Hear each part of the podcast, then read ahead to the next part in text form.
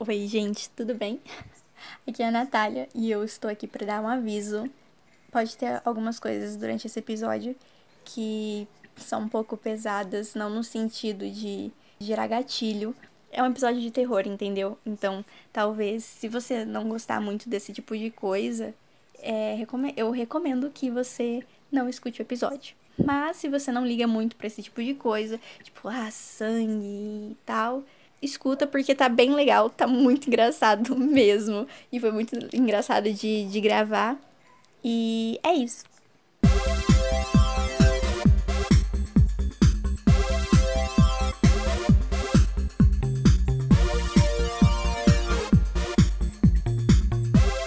Oi, galerinha! Uhul! Tá começando mais um Recomendei! Uhul! Tuts, tuts, tuts. e hoje a gente vai fazer um episódio diferente, porque está aí o Dia das Bruxas, né? Que vai ser amanhã, dia 31. Trouxe uma pessoa que toda vez que tem festa de Dia das Bruxas eu lembro dele, porque ele faz montagens maravilhosas. Oh, está. E ele que fez ainda os posters do, da vinhada do ano passado. A vinhada que não pode ser de Não pode, saudades. gatilho. Se apresenta aí, Zé. Ele já veio aqui no episódio. Agora se apresente novamente, para quem não conhece você. Oi, gente, meu nome é Zé. Eu, eu já sou o quadro fixo aqui do Recomendei, tá bom? Vou deixar claro. Só a Natália que não aceita isso ainda, mas eu já considero que eu sou um elenco fixo. E, ai, você é sim. meu. Mas o que eu tenho pra promover é só outro episódio aqui que eu participei do Recomendei, que é tipo o segundo melhor episódio, já que o primeiro vai ser esse. Porque tem eu também. Leonino. E é o sobre séries LGBT, é claro. Episódio 4. Porque a Natália usou a minha cota de viado pra ter representatividade. Eu precisava de alguém pra falar. Ter lugar de fala, né? E é isso, gente. Como é episódio de Halloween, eu tinha pensado em indicar séries de terror, mas eu já fiz isso. Só que daí eu pensei em fazer uma coisa diferente, uma coisa mais animada, assim. Então, o que, que a gente vai fazer? A gente vai pegar e vai ler creepypastas de séries. Algumas ruins, algumas não tão ruins. Eu não sei das minhas porque eu não li antes. Antes de escolher, eu só escolhi o tópico. E aí, pra dar uma olhada por cima, escolhi. E aí a gente vai lendo pra assustar vocês ou pra fazer vocês rirem, né? A gente vai tentar. As minhas eu sei que são todas ruins, só de olhar por cima. Ah, mas eu acho que toda creepypasta é ruim. Só, é, só não é ruim por quando a gente é mais novo, que daí a gente tá assistindo Bob Esponja. Sim, creepypasta vê é uma coisa muito, sei lá, 13 anos de idade, sabe? Sim, é umas lendas. E daí é engraçado quando a gente relê depois de vários anos que a gente fica tipo, não tem nada a ver, que coisa ridícula. Mas tem algumas coisas que eu fico com medo, sim. Ok, então, antes da gente começar, vamos ter aqui um, um background de coisas que a gente tem medo, porque Dia das Bruxas e tudo mais. Então, eu anotei algumas coisas que eu tinha medo quando eu era criança. E até a gente que a gente conversou uma vez no grupo sobre isso, no nosso grupo de amigos. Você quer começar, Zé? Eu tenho, tipo, seis coisas que eu lembro que eu tinha muito medo. Tá, eu vou falar sobre o que mais me traumatizou, assim, na infância, relacionado à série. Que era aquela série do Lucas no Mundo da Lua, sabe? Uhum. Aquele que você mandou a foto aquela vez. Sim, meu Deus do céu. Aquele negócio era assustador mesmo. É extremamente antigo, né, esse negócio. Muita gente deve nem lembrar de que isso existia ou nem conhecer, porque vai Ui, que seus... Idoso. Ai, amiga, eu sou millennial. Sou boomer já, quer dizer. Ai, ai. A gente tem a mesma idade. E era um episódio que tinha um lobisomem, assim. Porque todos os episódios de Lucas no Mundo da Lua, ele meio que falava com o gravador e gravava um podcast, né? Ele sonhava lá. Daí, nesse episódio específico, aparecia um lobisomem, assim. E não era, tipo... O episódio não era exatamente de medo. Era, tipo, as crianças se escondendo no lobisomem. O lobisomem tinha que achar elas. Só que a fantasia do bicho era tão bizarra, sabe? Que, nossa, eu juro por Deus, eu tenho medo disso, medo disso até hoje.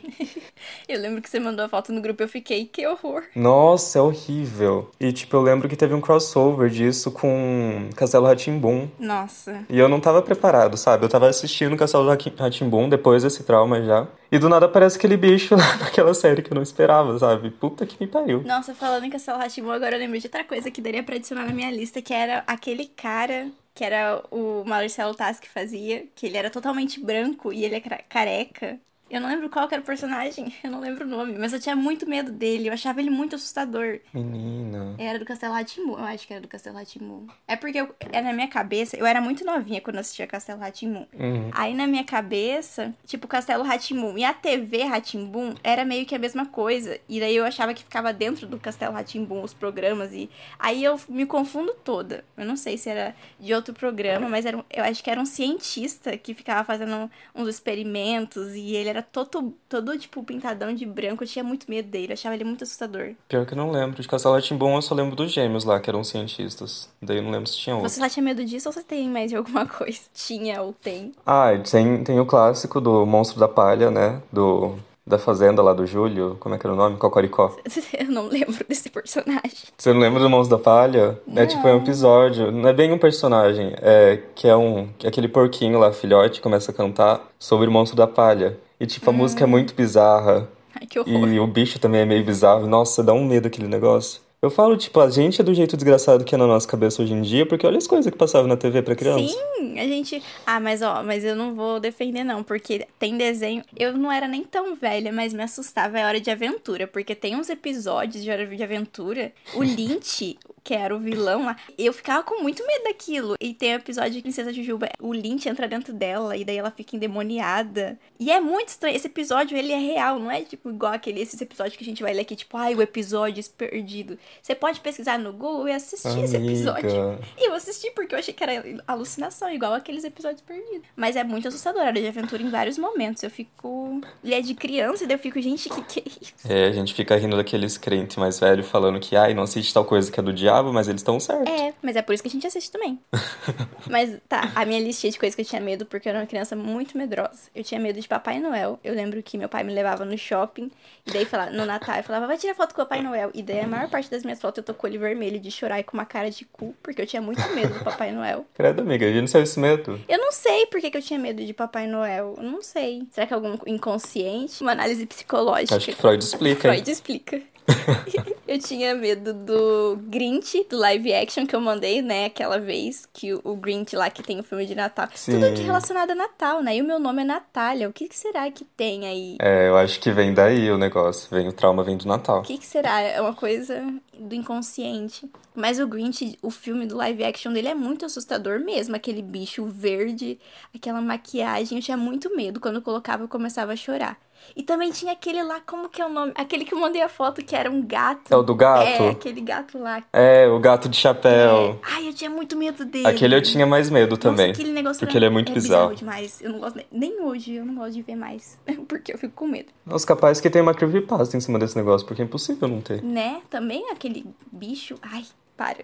eu tinha medo de zumbi. Eu ainda tenho medo de zumbi, porque para mim é a única coisa que faz sentido. Vampiro lobisomem, essas coisas assim, mitologia. Agora, zumbi realmente tem a possibilidade de alguém criar uma célula e aí a pessoa ficar daquele jeito lá. Eu não duvido, não. Eu acredito em zumbi que vai e eu, vai existir e eu espero que eu já esteja morta quando existir, porque eu não quero, não quero. Ai, amiga, vivendo The Walking Dead. Ó, The Walking Dead nunca acaba, viu? Deus me livre. Ai, que aquele povo sujo. eu não quero um mundo sem higiene. Eu acho que zumbi é o que eu menos tenho medo, assim, desses negócios. Porque, tipo, é o bicho mais inútil, sabe? Que ele só é útil quando tem muitos dele ao mesmo tempo. Mas vai ter, porque se espalha rápido. Uh, e eu não quero estar presente. É, se for os bolsonaristas em relação a vírus, né? Vai tudo Ai, pegar. Mas aí dá gosto de matar. Que horror. Que horror nada. Mas, mas o, o, meu medo de zumbi me salvou uma vez, porque teve uma vez, eu nunca vou esquecer desse acontecimento. No dia que é do fim do mundo, lá em 2012, era dia 21 de dezembro, que ia ser o fim do mundo, eu não lembro. Uhum. Tava aqui, eu morava em Londrina, né? Essa história é uma ótima história. Eu morava em Londrina, e aí o tempo escureceu todo, porque ia cair uma tempestade. Eu estava sozinha, só eu e minha prima em casa, e a gente pensou, é agora, nós vamos morrer, é o fim do mundo. Só que eu e ela estávamos pensando, é o fim do mundo, mas nós estávamos rindo da cara da morte. Por quê? Porque a gente foi lá fora, no meio, tinha uma parte lá atrás da minha casa que tinha umas árvores, uns negócios assim. A gente foi lá para fora, e aí a gente começou a dançar ao som de O Mundo Vai Acabar e ela só quer dançar. e a gente ficou dançando lá fora com tempo de tempestade. Meu Deus, amigo, você tá fazendo um ritual de ascensão? O que que era isso? mas ó, mas ó o que acontece. Tava lá e nós estávamos lá e tudo mais. Aí o que aconteceu? Como tinha um matagal ali atrás, não era um matagal, mas tinha umas árvores ali, a minha prima falou zoando assim: Natália, olha o zumbi! Tipo, que ia sair dali. E aí eu peguei, tipo, ai, que medo. E saí. Na hora que eu saí, caiu um raio onde eu tava. Amiga. Eu juro pra você, a minha amiga, minha prima está de testemunha desse acontecimento. Até hoje ela joga na minha cara que ela salvou minha vida. Juro pra você, caiu um raio bem onde eu tava, porque eu tava meio que perto das árvores. E aí a gente ficou se olhando assim, a gente correu dentro de casa e não, nunca mais vamos a morte na cara, porque. É, tá vendo, doida? Fica aí dançando, brincando com o fim do mundo, olha o que acontece. Pra você ver. Eu tenho medo de palhaço, acho que isso é uma coisa que você também já deve saber. Tenho muito medo de palhaço. Ai, E também não gosto. não. esse medo, ele decorre do quê? Isso mesmo, das lendas do Gugu. Porque eu lembro que uma vez eu tava assistindo e aí tinha uma Kombi de palhaços que sequestravam crianças. E aí, nesse dia que eu tava assistindo essa lenda, é, tinha uma Kombi passando aqui pela rua e meu pai ficava gritando que eram os palhaços que tinham vindo me pegar. Então, sim, eu tenho medo de palhaço. Eu amava as lendas do Gugu, mas eu ficava com medo. Tinha da bonequinha assassina. Nossa, aquilo me traumatizava também. Meu Deus. Tinha um quadro da criança que chora, que esse, nossa, pegou fundo na minha infância. Eu tinha da, da loira do cemitério também. A, a famosa loira sangrenta, que era, tinha a loira do banheiro. Tinha loira de tudo. Tinha a loira da estrada, tinha a loira do cemitério, do banheiro. É só as loiras que desgraçam a vida dos outros, né? Hum, Nossa, só loiras. Por isso que eu sou morena. Mas o loira do banheiro, outra história aqui que eu vou contar várias histórias, tem muitas histórias pra contar. Loira do banheiro eu presenciei. Eu não sei se isso é um delírio da minha cabeça, por causa que eu lembro muito nitidamente disso e eu conto e as pessoas não acreditam. Mas eu não lembro que época que eu tava no ensino fundamental, eu estudava numa escola e daí teve um dia sempre dias chuvosos. Dia chuvoso, tava caindo uma tempestade. E aí na es- nessa escola a gente sempre ficava tipo brincando de chamar a loira do banheiro. Só que eu tinha muito medo, então eu nunca final- finalizava ali o rolê. E aí teve uma vez que a menina, ela resolveu chamar a loira do banheiro, daí tem todo aquele esquema, né? Que tinha que pegar o fio de cabelo loiro de alguém, jogar dentro da privada, chutar a patente três vezes, falar três palavrão Sim, der descarga umas três vezes também. e fechar a porta. Eu só sei que na hora da saída, o banheiro estava uma multidão de meninas em volta e aí as meninas estavam todas gritando no banheiro. Aí elas estavam falando que a loira do banheiro tava lá dentro e que ela tava pegando as meninas. Ih, é sapatão do banheiro. E aí o que aconteceu? Eu lembro que eu olhei pra porta do banheiro e tinha uma multidão, essa é a imagem que tem na minha cabeça, uma multidão de meninas na frente, todas elas chocadas. E aí eu lembro que a porta tava aberta e aí de repente do nada a porta fechou com tudo. Eu já fiquei, meu Deus, meu Deus, é a loira do banheiro. Só que eu observei tudo de longe porque eu não sou burra. Eu, eu só lembro que depois uma menina saiu lá de dentro sangrando com os braços todos ensanguentados e aí a mulher tava levando ela Ai, que horror. Pra- E eu nunca soube o que aconteceu. Eu, eu não lembro de mais nada. Eu acho que essa foi a única coisa que me traumatizou a ponto de eu lembrar. Eu só lembro que isso aconteceu e eu fiquei, meu Deus. Então, se você que tá ouvindo isso estudou no Evaristo da Veiga e sabe do que eu estou falando, eu não lembro que ano que isso aconteceu. Mas não foi um delírio, eu tenho certeza que isso aconteceu. Amigas, informação, vão te caçar, doida. Ah, mas já fechou essa escola, não existe mais. Ah, então tudo bem. Eu tava lembrando de uma brincadeira também de ensino fundamental que eu tenho certeza que você vai adorar por causa do nome dela, Ai, meu Deus. mas que me dava bastante medo também na época, que chama Charlie Charlie, Eu acho que eu sei qual que é. que é do lápis em cima do outro, sabe? Ai, eu... Pera, agora eu entendi a referência, mas ok, do Charlie. Não, mas pode continuar. Ai, porque tipo, pra mim esse negócio é a mesma coisa que aquelas aqueles tabuleiros de Ouija, sabe? Sim, eu, eu lembro que eu brinquei uma época na escola também e eu ficava morrendo de medo. Eu tinha muito medo. Nossa, eu- eu até hoje acho pesado esse negócio, porque tipo, você convida o negócio a entrar na sua vida, basicamente. E, e aqueles tabuleiros também não gostava. Eu lembro que uma vez eu fui numa festa do pijama e aí ele falaram assim: vamos fazer essa brincadeira do, do Ouija. É como é que fala? É a brincadeira lá do Eu acho que é Ouija. Ouija, do tabuleiro. Daí, vamos fazer? Vamos, vamos fazer. Ah, só que a, mi- a minha amiga, que era aniversariante da festa do pijama, tinha muito medo. E daí ela começou a chorar. Falou, não, gente, eu não quero brincar disso, por favor, por favor. E aí todo mundo rindo dela. Eu, Tadinha. eu rindo dela também, mas eu tipo, não, por favor, não faça. Festas do pijama, eu odiava. Tipo, ai, gente, não vamos fazer, ela não quer. Ai, que folgado. Mas não vamos fazer não, viu? Porque ela não porque quer. ela não quer, não é porque eu tô com medo. Não é por mim, é por ela. Nossa, eu odiava. Eu odiava a festa do pijama por causa que eu sempre queria dormir e aí todo mundo queria madrugar. Eu era obrigada a ficar acordada pra, porque quem dormisse primeiro, eles iam passar pasta de dente na cara. Ai, ai, que sim, ódio. que horror. Eu só queria Nossa, dormir, jamais. sabe? E aí todo mundo, não, vamos ficar da tarde assistindo filme. E quem dormir vai levar pasta de dente na cara. E, ai, que ódio, odiava a festa do pijama. Nossa, isso é outra coisa traumática, né? Você tem que ficar de olho aberto quando dormindo na casa dos amigos, senão você vai ser tacar pasta na cara. Sim, No... Tá vendo? As infâncias baseadas em traumas. Nossa, eu acabei de lembrar de outra. Outro trauma que eu tava pensando assim, nossa, será que eu lembro de, de histórias de terror da minha infância? Eu acho que eu não vivi, daí agora eu tô lembrando. Eu lembro que na frente da minha casa tem um matagal. E aí uma vez a minha prima foi dormir lá. A minha prima e uma outra amiga minha. Uhum. Aí a gente tava brincando na rua com as nossas vizinhas. E na uma minha vizinha pegou e contou pra gente que no meio do matagal morava um homem que matava criança e pegava e ele sequestrava e levava lá pro meio do mato e matava as crianças. E aí a gente foi dormir e, e, o meu quarto ficava bem ficava na frente assim da casa, então eu conseguia olhar pela janela e ver o matagal lá da frente. E aí, no meio da noite, eu não sei como, eu e minhas amigas, eu e minha prima e minha amiga, a gente ficou olhando lá pra fora.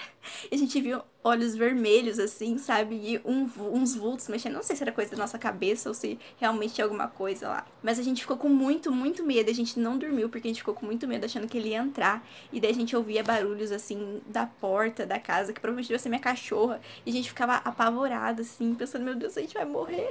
Amiga, que horror. Por que, que as pessoas traumatizavam tanto criança assim antigamente? Pra que fazer isso? Achava engraçada, menina. Ai, que raiva Misericórdia, bicho. A última coisa, né, que eu, eu tenho medo é filme de pedófilo. Ou seja, eu tenho, eu tinha, tenho medo, ainda tenho medo de pedófilo. Ah, mas são medos justificáveis, assim. É um medo justificável. Porque, e eu acho que esse é o pior medo de todos, porque é, é, de tudo que eu falei, é a coisa que existe. Uhum. Então, a minha mãe, quando eu era criança, ela me colocava para assistir filme de pedófilo. Então, tipo, aquele Um Olhar no Paraíso. Foi um filme que traumatiza. É, festa de pijama na minha casa, minha mãe, o filme de terror era esse. A minha mãe colocava. Juro pra você, me, chamava minhas amigas pra dormir lá em casa, minha mãe, olha esse filme aqui aí, meninas. E daí ela pegava e colocava lá, um olhar no paraíso. Misericórdia. E aí a gente, tipo, meu Deus, o cara matou ela. Aí ele matou ela no meio de um milharal. A minha prima morava do lado de um campo cheio de milho. Ela ficou com tanto medo. Ela ficou traumatizada. Eu imagino as crianças depois indo pra casa e falando pros pais: Ah, a gente assistiu esse filme de pedófilo que a mãe da Natália colocou. Não, e o pior é que não é só uma vez. Teve outra vez que ela também colocou um que o nome do filme eu acho que era Confiar. E daí é bem mais pesado esse filme, porque mostra a cena do estupro da menina. Ai, que horror. E pra aí... criança isso. Sim, a minha mãe ficava colocando esses filmes. Ela ficava assim: É para vocês verem. É porque era época da internet, sabe? Aquilo de não conversar com estranhos na internet. Daí ela falou: Viu? Essa menina aqui conversou com estranho. E na verdade era um homem de não sei quantos anos. E o pior de todo no filme é que no fim o homem saiu impune, né? Como grande parte dos homens. Ou seja, um filme mostrando a realidade. Só que você vai mostrar isso pra uma criança de 11 anos, a menina não vai. Meu Deus do céu. Lidar bem com a notícia. Essa festa virou um enterro. Fiquei paranoica. As meninas indo dormir cagando de medo.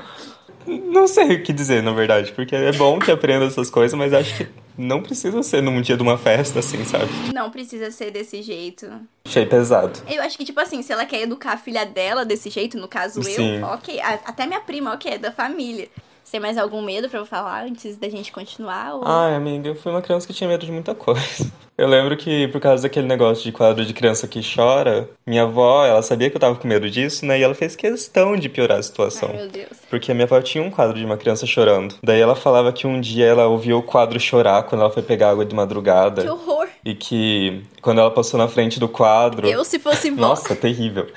E ela falou que quando passou na frente do quadro, ele paralisou ela e ela teve que começar a rezar para ele soltar ela. E eu já tava assim, desgraçado da cabeça, né? Foi só. Meu Deus. Só transbordou depois disso. E teve um dia que depois que eu voltei para casa da minha mãe. Meu Deus! Eu fiquei convencido que tinha um monte desse quadro lá em casa. Tipo, não tinha, mas eu fiquei convencido que tinha. Aí eu liguei correndo pra minha mãe e fui correndo pro trabalho dela. O trabalho dela longe de casa, sabe? Eu com oito anos de idade. Nossa. Mas é isso, os traumas. Sabe o que é o pior? É que a gente tá aqui falando dessas pessoas. Nossa, essas pessoas mais velhas ficam assustando a gente. Aí eu lembrei que eu, eu fico fazendo isso com a minha irmã assim. Fico falando, olha, você tá ouvindo. Aí ela, tipo, ai, você ouviu isso? Eu falei, eu ouvi. Você não ouviu? Vozes? Aí ela fica me olhando assim, Natália, para, Natália. Deu, mas são vozes, você não é É normal aqui nessa casa. Esses dias eu falei, você não sabia que aqui era um cemitério? Aí ela olhou pra mim e mãe, é Natália. Ai, que horror. Então a gente traumatiza a criança. E o ciclo de trauma continua. É um ciclo sem fim. Mas vamos continuar então. Vamos para as creepypastas. Quem será que começa? Não sei. Ah, você pode. Eu vou decidindo qual que é a pior pra eu ler primeiro, pra já se livrar dela. Eu não sei se nenhuma das minhas são piores, tá? A primeira que eu vou ler é de Hora de Aventura. E o nome é Você Não Deveria Estar Acordado. Vou tentar manter um, um terror aqui. Tudo começou em uma sexta-feira, às três da manhã. Eu estava sem sono e minha mãe estava dormindo. Estava na sala há quatro horas e não conseguia dormir. Por minha sorte, não tive aula nesse dia. Interessante. Estava assistindo apenas um show que é normal passar a este horário. Peguei o controle e vi o horário dos desenhos, e o próximo deles era o que eu mais adorava: Hora de Aventura. Um sorriso estampou-me no meu rosto.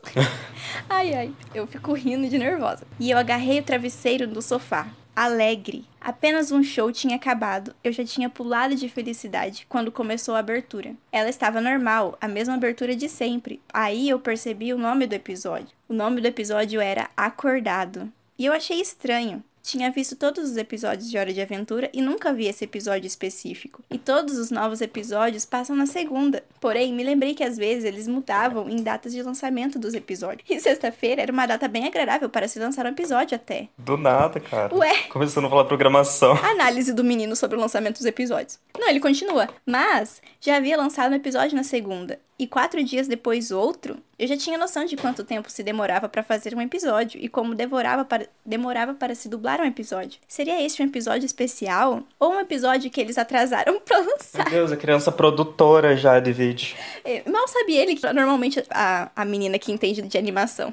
Normalmente, quando vai lançar um episódio, ainda mais no Brasil, a temporada inteira já tá prontíssima, não, não tem essa não. Ai, mas o importante mesmo era que eu estava assistindo mais um episódio de Hora de Aventura. O episódio começa com o Finn dormindo, se revirando de um lado para o outro, tentando dormir, grunhindo enquanto seus pés faziam uma bagunça com sua cama. Então, ele para e abre os olhos lentamente e fala em voz baixa. Jake, disse Finn. Um silêncio total toma conta do quarto. Jake, disse ele novamente. O silêncio volta. Na verdade, ele já estava lá, né?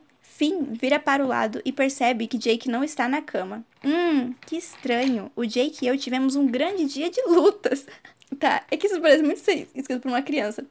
E ele fica cansado até de ir daqui até. Hum. Finn se levanta e vai até a janela. Aquela árvore ali. Finn ri baixo. Acho que ele deve estar fazendo algum lanchinho noturno ou algo parecido. É, isso é bem a cara do Jake. Nossa, isso não tem nada a ver com.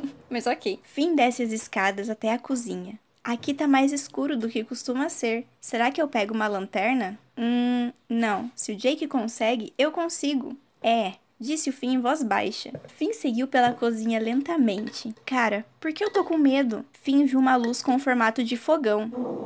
Ei, Jake, o que você. O Jake estava rosnando, mordendo algo que parecia uma tripa. Quando houve fim, ele vira, suas mãos estavam ensanguentadas, seus dentes eram afiados e os seus caninos pingavam sangue fresco no chão. Seus olhos vidrados, enfim, pareciam não ligar para sua presença. Uma expressão morta tomava conta de seu rosto. Não passava emoção alguma olhar para aquele rosto, mas dependendo da parte que olhasse, sentiria algo diferente. Seus braços estavam ensanguentados, tanto quanto os dentes. Suas pernas pisoteavam algumas tripas e o seu rabo estava quase totalmente ensanguentado. Você não deveria estar acordado, disse Jake. Finn dá um grito tão alto que fui obrigada a diminuir o volume da TV antes que minha mãe acordasse. Ele pula da janela e cai com a cara no chão. Ele se levanta e corre até o Reino Doce. Enquanto ele corria, eu posso jurar para você, eu ouvi Jake, em voz baixa, falando: Não adianta se esconder, humano. Gostaria de passar mais tempo com você, mas agora você sabe. O Moi Tripa não pode esperar até você ficar adulto. O Moi Tripa? Moi Tripa. Quando Finn chega ao Reino Doce, o portão estava fechado. Finn bateu no portão até não restar mais forças, gritando: Abram os portões! Rápido! Um guarda-banana viu ele e abriu o portão. Finn correu para dentro do reino e, sem pensar duas vezes, foi até o castelo. Os portões do castelo estavam fechados. Porém, a princesa Juba estava lá, esperando por ele. Ele, antes mesmo de chegar nas escadas, já gritou: Jujuba! Ela suspirou. Jujuba, eu. Eu! disse Fim em tom cansado. Eu sei, Fim, disse Jujuba em um tom triste. Ah, como? disse Fim. Gostaria de esperar mais tempo. Teremos que fazer isso, Fim. Desculpe, mas você não deveria estar acordado, disse Jujuba. Princesa Jujuba começou a se contorcer. Barulhos de osso quebrando eram mais do que notáveis.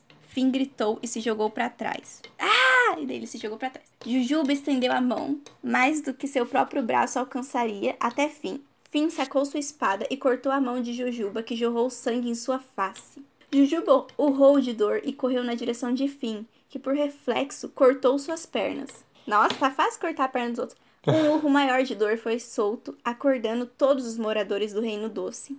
Finn, antes de ser culpado ou devorado pelos habitantes do Reino Doce, correu em direção ao portão, que ia se fechando pelo guarda-banana, que estava com talheres em sua mão. Comer! gritou o guarda-banana. Finn desferiu um golpe nas pernas do guarda-banana, que ensanguentou suas roupas ainda mais. Ele saiu cortando a parte de todo mundo. Quase esmagado pelo portão, conseguiu pular, mas quebrou a perna no caminho abaixo. Finn estava sofrendo, gritando por ajuda, enquanto os habitantes do Reino Doce gritavam em pânico. Ele apagou. Ele acordou em uma cela, no Reino Gelado, com o Rei Gelado em sua frente. Como vai? Está bem? disse o Rei Gelado. Finn continuou quieto. Vamos fazer assim então. Está bem, Gunter. Venha receber nosso inquilino. Gunter entra pela porta com um capuz e uma máscara de rock em suas mãos, um grande martelo ponto, pronto para torturar. Gunter abre a cela e quebra cada osso do corpo de Finn. Meu, Meu Deus, Deus, amiga. Que porra é essa? Quack! Quack. Os ossos quebrando igual pato. A- não, ele, ele gritava a cada osso que ele quebrava. Ah, o Gunter é um O, pato? Gu- o Gunter é um pinguim. Ah, Os urros de dor de Finn eram enormes. Tive que deixar no volume mais baixo possível para não acordar minha mãe daquele jeito perturbador. Ele estava completamente preocupado com a mãe dele dormindo e, não- e ele conseguia abaixar o volume, mas não conseguia mudar de canal. Gunter saiu do lugar. Finn estava totalmente deformado, sem poder se mexer. Quando Gunter vai sair dali, a porta se abre e Jake quebra o pescoço de Gunter. Rei Gelado se vê furioso, dizendo: Ele era o meu futuro jantar, sabia? Jake pula em cima de Rei Gelado e o mata com uma mordida em seu pescoço, devorando mais da metade dele. Jake então solta Finn e o diz para correr. Finn tenta se movimentar, urrando sem forças. Jake vira ele para o seu rosto e diz: Que pena! Gosto de presas em movimento. O olhar de Finn expressa medo. Gostaria de esperar você crescer, Finn. Humanos são raros e em sua forma adulta sua carne não tem igual. Mas pelo jeito terei que devorar você agora. Então ele disse lentamente a frase que nunca mais sairá da sua cabeça. Você não deveria estar acordado. Um urro de dor de mais de 5 segundos tomou a tela preta do desenho e a TV desligou. Eu senti minhas mãos levemente soltarem o travesseiro. Meu corpo estava mole. Eu apaguei. Tu, tu, tu. Acabou. amiga, que horror. O pior é que boa parte disso eu imagino acontecendo no negócio de verdade. No desenho. Tipo o começo, sabe? Eu não sei nem o que dizer. Tipo um desenho que o Finn estivesse dormindo e sonhando. Eu também. É capaz desse episódio realmente ter existido. Eu só sei que eu dou a nota de 1 a 5, eu dou a nota 2, porque eu, eu gostei muito do, do desempenho, mas eu achei que tá mal escrito. Eu achei engraçado em alguns momentos, principalmente no momento do Quack. Eu achei que começou bem mal escrito, mas depois ele começa a pegar o jeito do que tá acontecendo. Eu vou dar três. Eu, eu acho que todos os outros personagens desse desenho, menos o Jake, talvez, estejam certos, porque é uma inversão de papéis. Porque lá é o reino doce, então os humanos comem doce. E daí agora, os doces iam comer. É exatamente, reparação histórica. Exatamente, reparação histórica. Os- o- eles, só o Jake que não fazia muito sentido, né? Mas. Ó, vou até aumentar minha nota aqui. Vou dar quatro pela luta comunista contra o capitalismo. Revolução dos doces. E pelos conhecimentos de direção e filmagem da criança no começo. É que pra mim, é que como sou uma pessoa que entende muito de animações, então eu achei que ali ele faltou informação, fal- faltou um conhecimento ali de como é a produção de uma animação. Hum, falta um desenvolvimento. É, então por isso que minha nota é 2. E eu acho que ele deveria melhorar aqui e que ele deveria desligar a TV quando essas coisas acontecem. E a mãe dele deveria. Não devia deixar ele dormir até tarde, né? Se bem que eu não vou culpar a mãe dele, porque minha irmãzinha, às vezes, a gente pega ela de madrugada assistindo as coisas. A gente só tá querendo dormir. É, daqui a pouco ela vai se deparar com um episódio desses por aí. Do. Eu acho que eu vou procurar episódios desses e aí, quando ela acordar de madrugada, ela coloca esse desenho aqui pra você assistir, querido. Olha aqui. Esse, isso, isso aqui é, é feito justamente pra esse tipo de criança. Por isso que é o nome, você não deveria estar acordado. Conecta o celular na Smart TV, daí você vê que ela tá acordada, você coloca assim do nada. Sem, sem nem avisar, sabe? Mas é verdade, ela não deve- o menino não deveria estar acordado, ficou acordado, assistiu isso, bem feito. Isso que dá de respeitar a mãe. A Natália culpando a vítima, bicho, que absurdo. Agora você, amigo. Tá, a minha agora vai ser sobre a Dora Aventureira. Uma coisa bem leve, bem tranquila. Ai, meu Deus. Vamos lá. Vamos lá. Eu amava Dora quando eu era uma garotinha. Eu sinceramente não gosto muito dela agora, mas quando minha prima Lauren pediu-me para tomar conta do seu filho de 18 meses de idade, Lucas, eu decidi que Dora iria entretê-lo um pouco. Nós assistimos algum episódio em um DVD antigo, que encontrei em uma caixa de bebê. Estávamos nos divertindo até que eu percebi que era hora do cochilo de Lucas. Então eu parei a TV e coloquei-o na cama. Depois que ele estava dormindo, voltei para desligar a TV. No segundo que eu entrei na sala, eu ouvi a abertura do desenho. Pensei, hum, eu pensei que tinha pausado isso. Bem, decidi que outro episódio não ia doer. Afinal de contas, eu estava com saudades do desenho. Sentei-me no sofá e brincava com um dos pequenos carros de Lucas. Eu me perguntava que episódio de Família da Pesada seria exibido naquele dia, quando uma explosão de estática interrompeu meus pensamentos. Agarrei rapidamente o controle remoto e coloquei no mudo, e quando a estática parou, aumentei o volume para 1. Dora estava falando, mas tinha uma expressão sombria no rosto.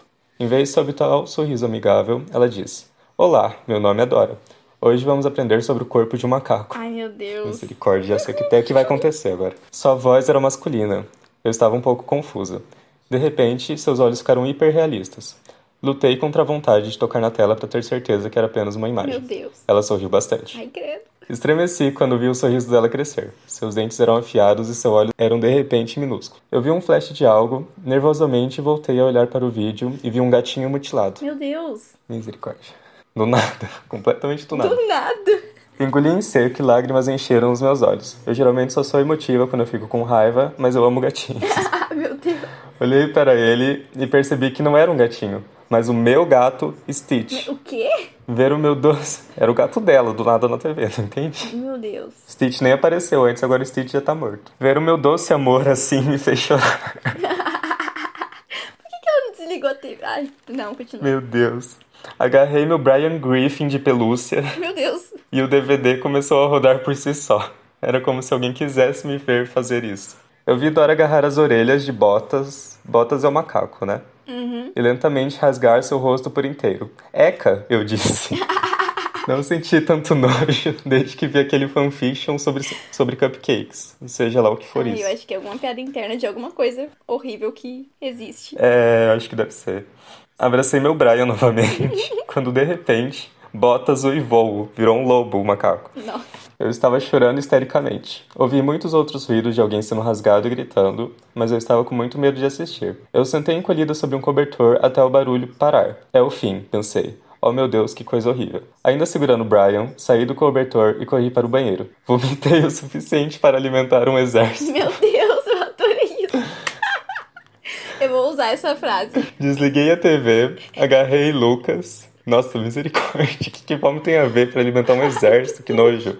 Desliguei a TV, agarrei Lucas e imediatamente liguei para o no- 911. Lady Gaga. Lady Gaga. Lauren e Jonathan voltaram para casa com pressa e eu expliquei à polícia o que tinha acontecido. Eu relutantemente lhes mostrei o vídeo e eles ficaram revoltados. Eu insisti que tinham que destruí-lo, mas em vez disso recolheram cada cópia do DVD. Ué, tinha mais de uma cópia agora?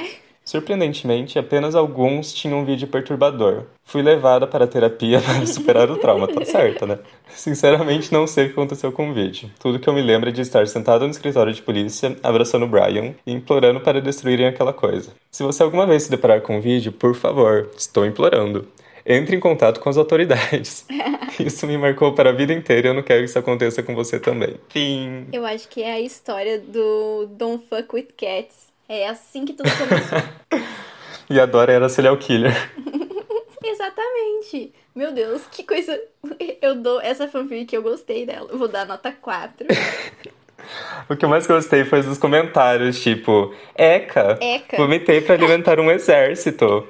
Agarrei meu Brian Griffin de pelúcia. Do nada, ela, ela adiciona personagens do nada. O gato dela tava no começo do vídeo, Sim. de repente era o Botas. E, em nenhum momento nenhuma dessas pessoas aparentemente desliga a TV, eles continuam ali ouvindo os gritos e os berros. E eu gostei do aviso final, falando que se a gente vê esses vídeos, a gente tem que entrar em contato com a autoridade. Sim, empática ela, tem Empática, empatia. ela tem empatia. Uma pessoa responsável. Não tão responsável, porque ela quer alimentar um exército com vômito, mas ok.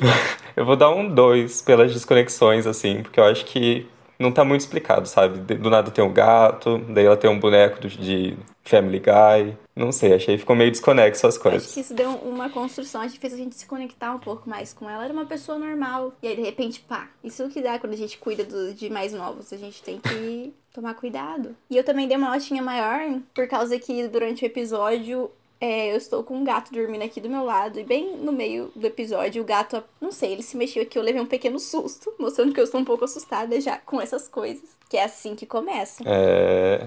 Ele tá prestando atenção também, ele não quer ser um Stitch da Ai, vida. que horror! Eu vou evitar de assistir Dora Aventureira agora pra sempre. Inclusive, ponto engraçado, Stitch em inglês não significa, tipo, ponto de cirurgia? Sim, Stitches, vulgo Shawn Mendes, daquelas. E tava o gato mutilado lá. Mas é, Stitches, pontos.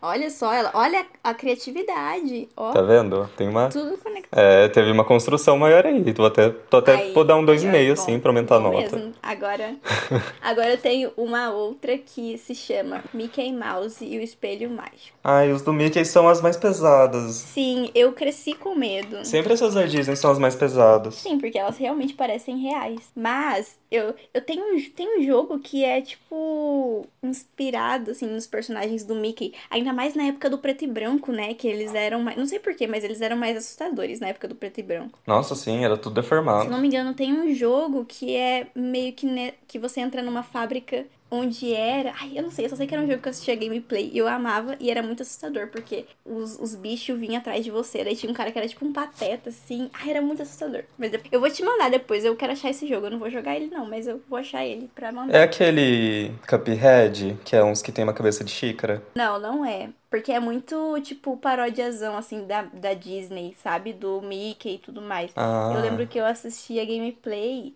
e eu tinha muito medo. Só que eu nunca terminei de assistir gameplay por causa que foi a época que eu parei de assistir gameplays, porque eu comecei a ter vida. e aí eu parei, e aí não tinha terminado o jogo ainda. Nossa, o shade da Natália nos podcasts Não é, gente, não é. gamers. Não, não tô atacando nenhum gamer. É por causa que, assim, Hum. eu, era uma, eu era uma pessoa que era muito viciada em assistir gameplay. Eu ficava o dia inteiro no YouTube assistindo, eu juro pra você. Eu consegui zerar o canal do, do cara lá do gamer que eu assistia. No ano seguinte, eu comecei a estudar o dia inteiro, porque daí eu tinha cursinho e tudo mais. Então daí eu não tinha mais tempo pra assistir vídeo. Tipo, eu assistia poucos, eu não conseguia me manter em dia. E como eu sou virginiana, se não for pra fazer um negócio direito, eu não faço. Então, como eu não consigo me manter em dia com vídeos do YouTube, porque eles são sempre. É uma coisa semanal, aí eu pegava. Aí eu desisti da vida de ser fã de youtuber. Tá, mas vamos, vamos voltar aqui para a creepypasta do Mickey Mouse e o espelho mágico. Estou na frente de um espelho. Tô tremendo um pouco, talvez. É toda simbologia, amiga. Você tem o gato aí, você tem o espelho. Tá sendo construída a sua própria creepypasta. Exatamente. Daqui a pouco. Eu tô me olhando no espelho nesse momento e vou, vou falar aqui Blood Mary. Blood Mary. Não vou falar o terceiro. O ano era 1998. Ai, meu Deus, é o ano que eu nasci. Eu estava revirando o sótão um sábado de manhã, enquanto meus pais iam fazer as compras do mês, quando me deparei com uma caixa de fitas antigas. Curiosamente, eu abri a caixa para encontrar um monte de velhas fitas de VHS gravadas com diferentes programas e filmes. Porém, somente a fita, a fita do da pilha chamou minha atenção por causa de um rosto familiar. Ele se chamava Mickey Mouse e o Espelho Mágico. Na capa estava Mickey Mouse com Donald, Pateta e Bafo. Havia algo de diferente sobre suas expressões faciais na capa. Donald tinha um olhar muito deprimido e estava sentado no chão segurando as próprias pernas. Pateta estava no topo do barco de Pete e tinha um olhar muito irritado. Quem é Pete? Amiga, não faço a menor ideia. com o punho no ar e um de seus sapatos faltando. E o Pete, que eu não sei quem é, estava pendurado do lado de fora do barco com suas duas mãos no trilho tentando se levantar. E o seu rosto estava com um olhar muito deprimido. Eu acho que talvez esse Pete seja o Bafo, porque tava falando que o Bafo tava na capa. Problema de tradução. E amigo, tá tendo carreata aí? Ai, misericórdia, tá tendo. Deixa eu fechar a janela, peraí. Bolsominions! Ai, pelo amor de Deus, só sabe atrapalhar a vida dos outros. Porque eu tenho certeza que é Bolsominion. Nossa, claro que é. Até no domingo essa desgraça não tem o que fazer da vida. Misericórdia. Ai, pelo amor. Eles estão protestando contra o quê? Contra a vacina? Querido, vocês não precisam tomar, não. Pode morrer. Não, amiga, é um novo conceito chamado proce- é, protesto a favor do governo. Uma coisa que eles criaram que não faz o menor sentido. Que eles precisam de, de buzina de carro pra fazer barulho, porque se for reunir a galera na rua, não dá nem três pessoas. É, mas ó, isso daqui não vai durar nem um minuto. É 10 carros que tem no máximo. Ó, tá indo embora já. Eles fazem isso perto de hospital, né? Porque aí onde você mora tem bastante hospital. Sim, o Pequeno Príncipe aqui do lado. Nossa, sem noção nenhuma, pelo amor de Deus. Hum. Tá, mas vamos voltar aqui. Mas apesar de tudo isso, Mickey foi quem realmente chamou minha atenção. Ele estava sentado sobre uma pilha de feno com um sorriso maligno no rosto. Um pé estava do lado de fora da parte de trás do feno, e Mickey estava segurando um grande garfo com algo pingando dele. Lembre-se que eu era mais jovem quando isso aconteceu e que tudo era em preto e branco, tanto a capa quanto o filme, então não fazia ideia do que poderia ser. Eu sei o que é. Eu realmente queria assisti-lo, então fechei a caixa, corri para o porão Coloquei a fita no vídeo de cassete e esperei ela começar. Nossa, ele vai no porão assistir isso, Deus me livre. Nossa, a criança quer ser sequestrada, abduzida, sacrificada, né? Pelo amor de Deus. né? Por cerca de dois minutos, o episódio fica com uma tela preta, com sons de onda ressurgindo. Nossa, dois minutos? para mim, dois segundos já desse jeito, já desligar e falava, ah, não tá funcionando. Né? Eu ia achar que travou e já deu. Exatamente. Então, uma imagem de Mickey aparece na tela, e eu nunca havia visto aquela imagem antes. Ele estava de braços cruzados no meio de uma caveira e ossos cruzados com um sorriso no rosto. Em seguida, ela desapareceu e a tela de título finalmente surgira. Começou com um bom dia, com o barco do Bafo sendo puxado por ele para o porto. E Bafo estava muito nervoso. Pateta vem correndo do celeiro e começa a gritar com Bafo sem nenhuma razão. E Bafo simplesmente empurra-o para fora do caminho, fazendo com que Pateta caísse na água. O vídeo distorce por uns dois segundos e mostra Pateta saindo correndo do celeiro novamente. Só que dessa vez, quando ele corre para o bafo, ele o agarra e chicoteia-o para a parede do celeiro, fazendo com que uma pilha de feno caísse no telhado prendendo o bafo. Eu tô muito confusa. Eu também, muitos elementos ao mesmo tempo. Sim, é um barco, mas como é que eles estão num celeiro? O que que tá acontecendo? É isso Então, eu achei que tava sendo uma aventura em alto mar e do nada estão numa fazenda. Exatamente. Pateta caminha até ele e a câmera dá um close-up no rosto de Pateta, que demonstra uma expressão perturbadora de ódio. Eu nunca havia visto ele daquele jeito antes. Quando ele chega até o monte de feno, a tela fica preta por alguns segundos. Em seguida, aparece um texto dizendo: 10 minutos atrás. E a tela muda para o Mickey em uma colina com o Pateta e o Donald olhando para um espelho. Todos os três estão com uma expressão de medo em seus rostos. Mickey, Mickey, Mickey chega perto do espelho e um raio atinge o vidro, estilhaçando em direção a todos os três. Mickey e Pateta ficam bem, mas Donald começa a cambalhar para trás até cair da colina. O vídeo distorce novamente e você ouve uma risada. Eu não sei fazer uma risada maligna. A tela mostra o espelho quebrado novamente. E você vê os cacos de vidro que se quebravam no espelho brilharem fortemente em um preto muito escuro e em seguida voltarem ao normal. Mickey olha em volta e vê o Pateta descendo a montanha correndo. Em seguida, Mickey olha de volta para o espelho, mas quando faz, uma mão muito grande o agarra e o puxa para dentro, e alguns segundos depois sai de lá uma versão mais macabra e destruída do Mickey. Sua roupa é mais rasgada e ele é quase uma fera, com olhos esbugalhados e dentes afiados. A tela muda para mostrar Pateta, que ainda está correndo morro abaixo e acaba tropeçando em uma pedra, caindo em direção à cidade. Agora você o vê todo cortado e sangrando. Em seguida, ele é arrastado por alguém, mas você não consegue ver quem é. A cena muda para mostrar o interior do celeiro, onde se encontram o Mickey macabro e o espelho. Quando ele pula em frente ao espelho, uma luz brilhante revela uma figura encapuzada. Era ninguém menos que Selena Gomes. Mentira. e essa criança era ninguém menos que o Einstein. Quebrando o clima. Era uma versão mais macabra de Donald. E logo em seguida, a versão macabra do Pateta sai do espelho, Todos os três começam a caminhar em círculo e a tela começa a ficar estática aos poucos. E pouco depois, tudo que po você pode ouvir são sussurros baixos e passos por cerca de cinco minutos.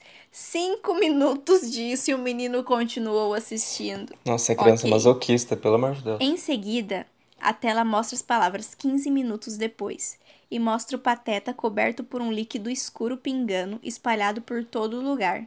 Mickey e Donald queimam o barco com uma tocha e todos os três caminham até o meio da área. Todos olham intensamente para a tela como se estivessem me observando e começam a caminhar em direção a mim. Enquanto caminhavam, seus olhos ficavam cada vez maiores e mais penetrantes, até que, sem explicações, as garras e o bico de Donald caem, mostrando apenas seus dentes e muita espuma. O zumbido volta, mas dessa vez era muito mais alto e você podia ver a cidade queimando no fundo da tela. Um túmulo também estava atrás deles e havia um nome cravado nele. João Bafo de Onça. João Bafo de Onça. Bafo de Onça.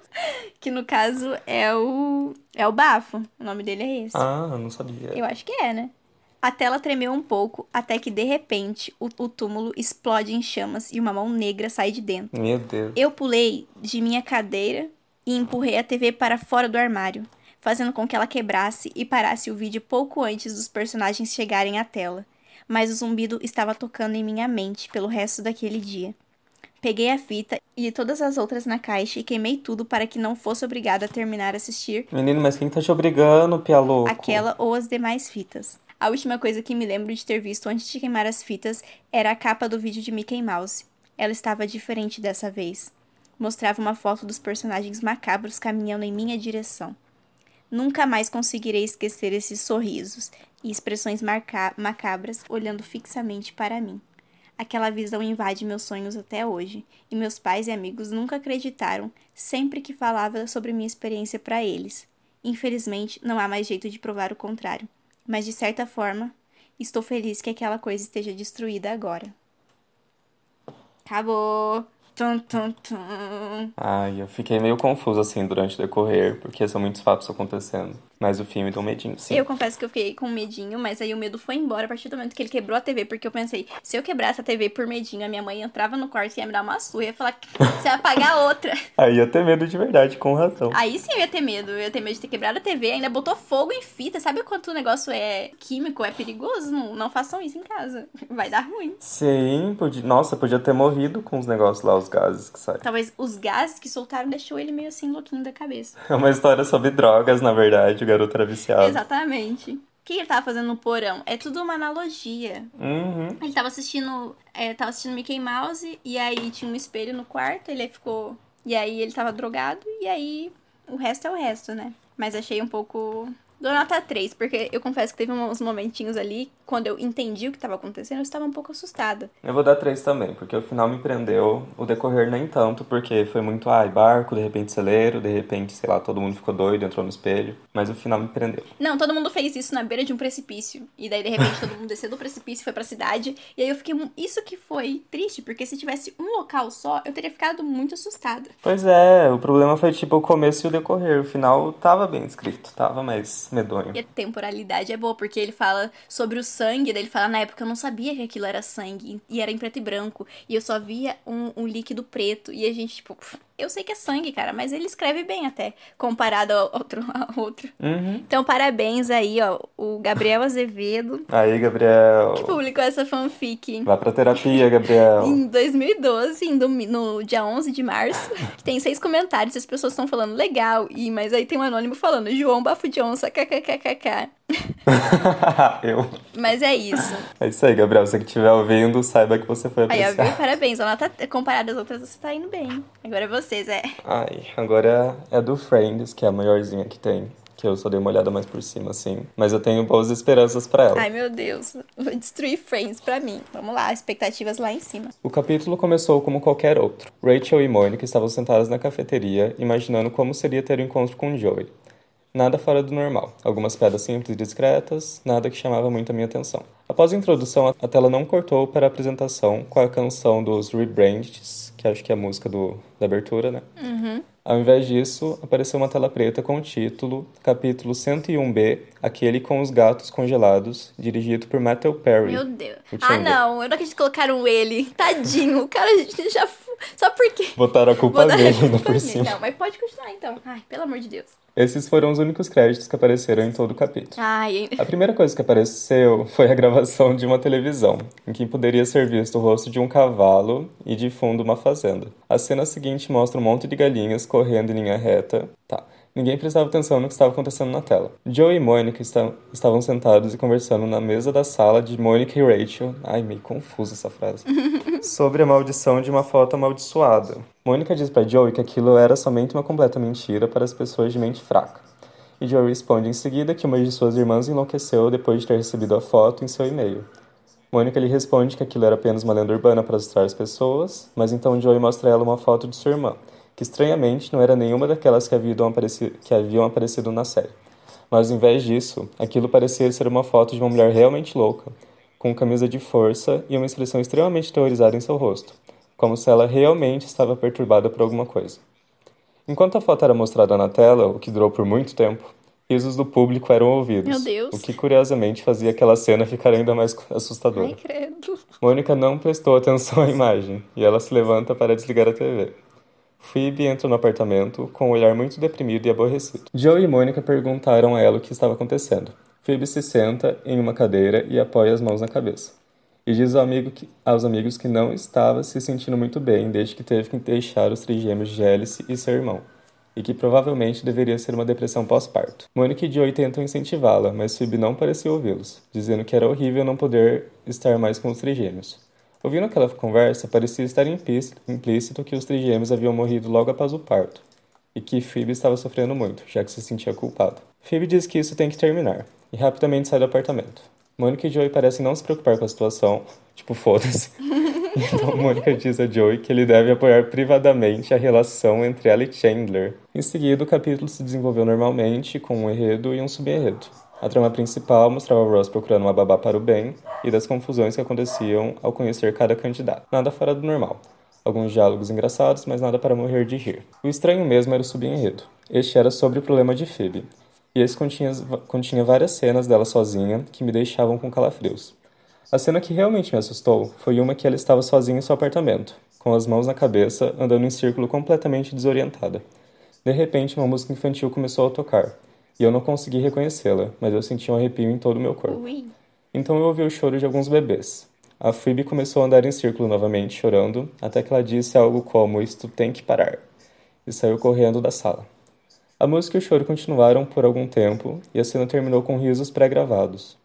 Mais tarde, Phoebe foi procurar Ben em sua escola e ele parecia muito assustado com aquela situação, Ai, como se aquilo não estivesse no, no script ou algo assim. Phoebe levou-o para um parque de diversões e a situação era semelhante à cena do filme Atração Fatal. Meu Deus. Eu não assisti esse filme, Nem amiga. eu. Mas enfim. E como uma paródia, aquilo estava muito bem feito. Mas a reação do ator que estava interpretando Ben fez tudo aquilo ficar muito estranho e suspeito. Finalmente, Phoebe estava arrependida do que havia feito e foi devolver Ben para Carol e Susan, como se nada tivesse acontecido. Phoebe então foi para um abrigo de animais e pegou um pequeno gato nos braços de uma forma muito maternal. Ai, Enquanto isto, o resto dos amigos percebeu que nenhuma das babás ia ser tão boa como a própria Phoebe, e com isso decidem ir procurar por ela. Quando chegaram até a casa dela, Phoebe estava com uma expressão muito estranha em seu rosto, agindo muito mais incoerente do que o normal. Perguntaram como ela estava, mas agia como se seus amigos não estivessem lá. Joey vai até a geladeira à procura de uma cerveja e, para seu horror, encontra todos os gatos mortos em sacos, amarrados, meu congelados. Deus. O que, que as pessoas têm com gatos? Misericórdia, do nada, gente. Toda creepypasta mutila um gato ou congela ele. Smelly cat, smelly amiga, não- cat. What are they Não canta isso, eu vou começar a relacionar com esse creepypasta agora. Smelly cat, smelly cat, is not your fault. Pode continuar. Todos olham para Phoebe com uma expressão de completo horror no rosto, como se eles de fato não soubessem o que tinha dentro da geladeira. Acho que quis dizer que, tipo, os atores não soubessem, sabe? Desculpa, é que eu gosto muito de Friends, mas eu fico, eu fico imaginando a cara do Chandler e daí me dá vontade de rir, porque eu consigo ver claramente ele indignado. Mas pode continuar. De repente, Phoebe começa a rir loucamente sem parar. E em seguida, a tela muda para um fundo preto. A cena final mostrava todos os amigos, exceto Chandler e Phoebe, na cafeteria. Mônica tenta, tenta assustar Joey mostrando uma foto do Smiley.jpg, a suposta foto amaldiçoada. Qual que é o motivo de colocar o ponto .jpg nessa parte? JPEG. Tem que mostrar o formato da imagem? Eu acho que sim. Ou talvez era um link antes, Mas- vai saber. Que foi desativado. E nunca, ninguém nunca mais conseguiu acessar esse link. É, Joey não presta atenção a ela e pergunta se ela realmente quer ficar assustada. E nisso ele mostra uma, uma foto de Phoebe, sentada em uma cama com camisa de força e olhando para a câmera com uma expressão completamente perturbada. Há uma risada muito longa da plateia e o capítulo termina. Uh. Ai, eu senti, não sei. Eu não consigo. Foi uma vibe muito pesada É durante uma tudo. vibe pesada, mas eu não consigo. Por causa que eu fico imaginando as caras do Chandler durante o episódio. Então, mas pelo que consigo. parece, ele não fez parte do episódio. Então, é muito confuso, mas é que eu fico imaginando, sabe? Eu consigo imaginar eles reagindo aqui a isso. E daí eu fico imaginando o Chandler, tipo, com uma cara de que merda. Ou o Joey também, tipo, abrindo o negócio e, e eu não notando o que tinha ali. Não sei, eu fico imaginando tudo isso de uma forma engraçada. Porque é Friends. Eu fico pensando no Joey abrindo a geladeira e se assustando porque não tinha Sim. cerveja no caso dos gatos. Meu Deus, que horror. Mas ó, eu achei um bom enredo.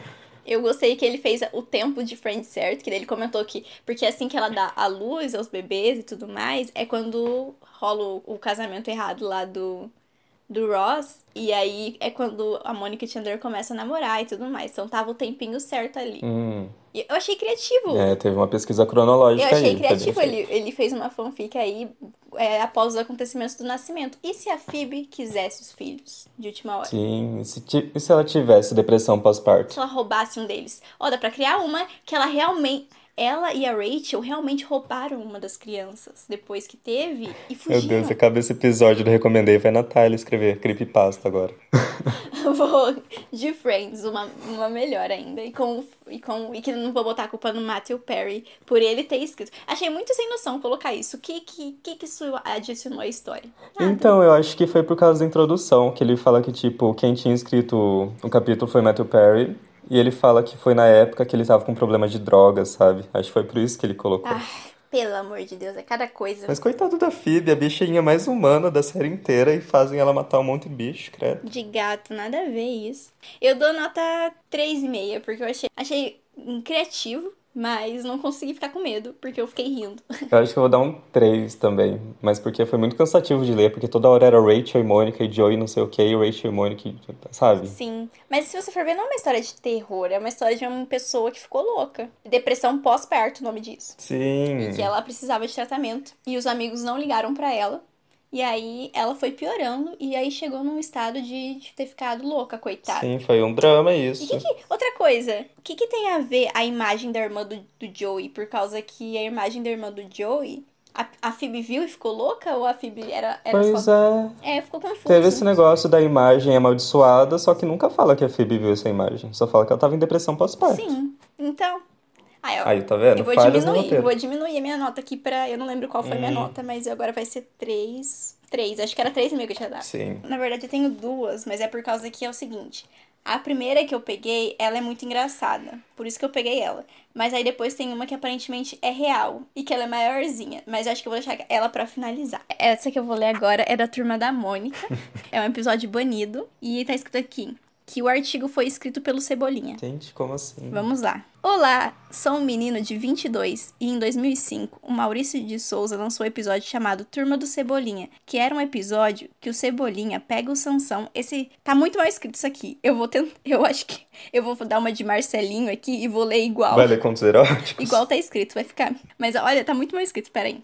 É que tudo isso que eu tô lendo não tem nenhuma pontuação nem nada. Era um episódio que o Cebolinha pega o Sansão da Mônica e rasga tudo. Bem, estranho, né? Esse episódio estava na, no VHS da Luluzinha e eu não sei por que a turma da Mônica está na VHS da Luluzinha. Então, quando eu clicava em play, apareceu uma mensagem dizendo: Esse é o episódio da Luluzinha. Por favor, compre mais VHS. E a intro da turma da Mônica com mashup de Luluzinha. Tudo em reverso. E fiquei rindo. E o episódio começa com Cebolinha fazendo o plano infalível de roubar o coelho da Mônica e amassar. A Mônica chega dizendo: O que, que você tá fazendo?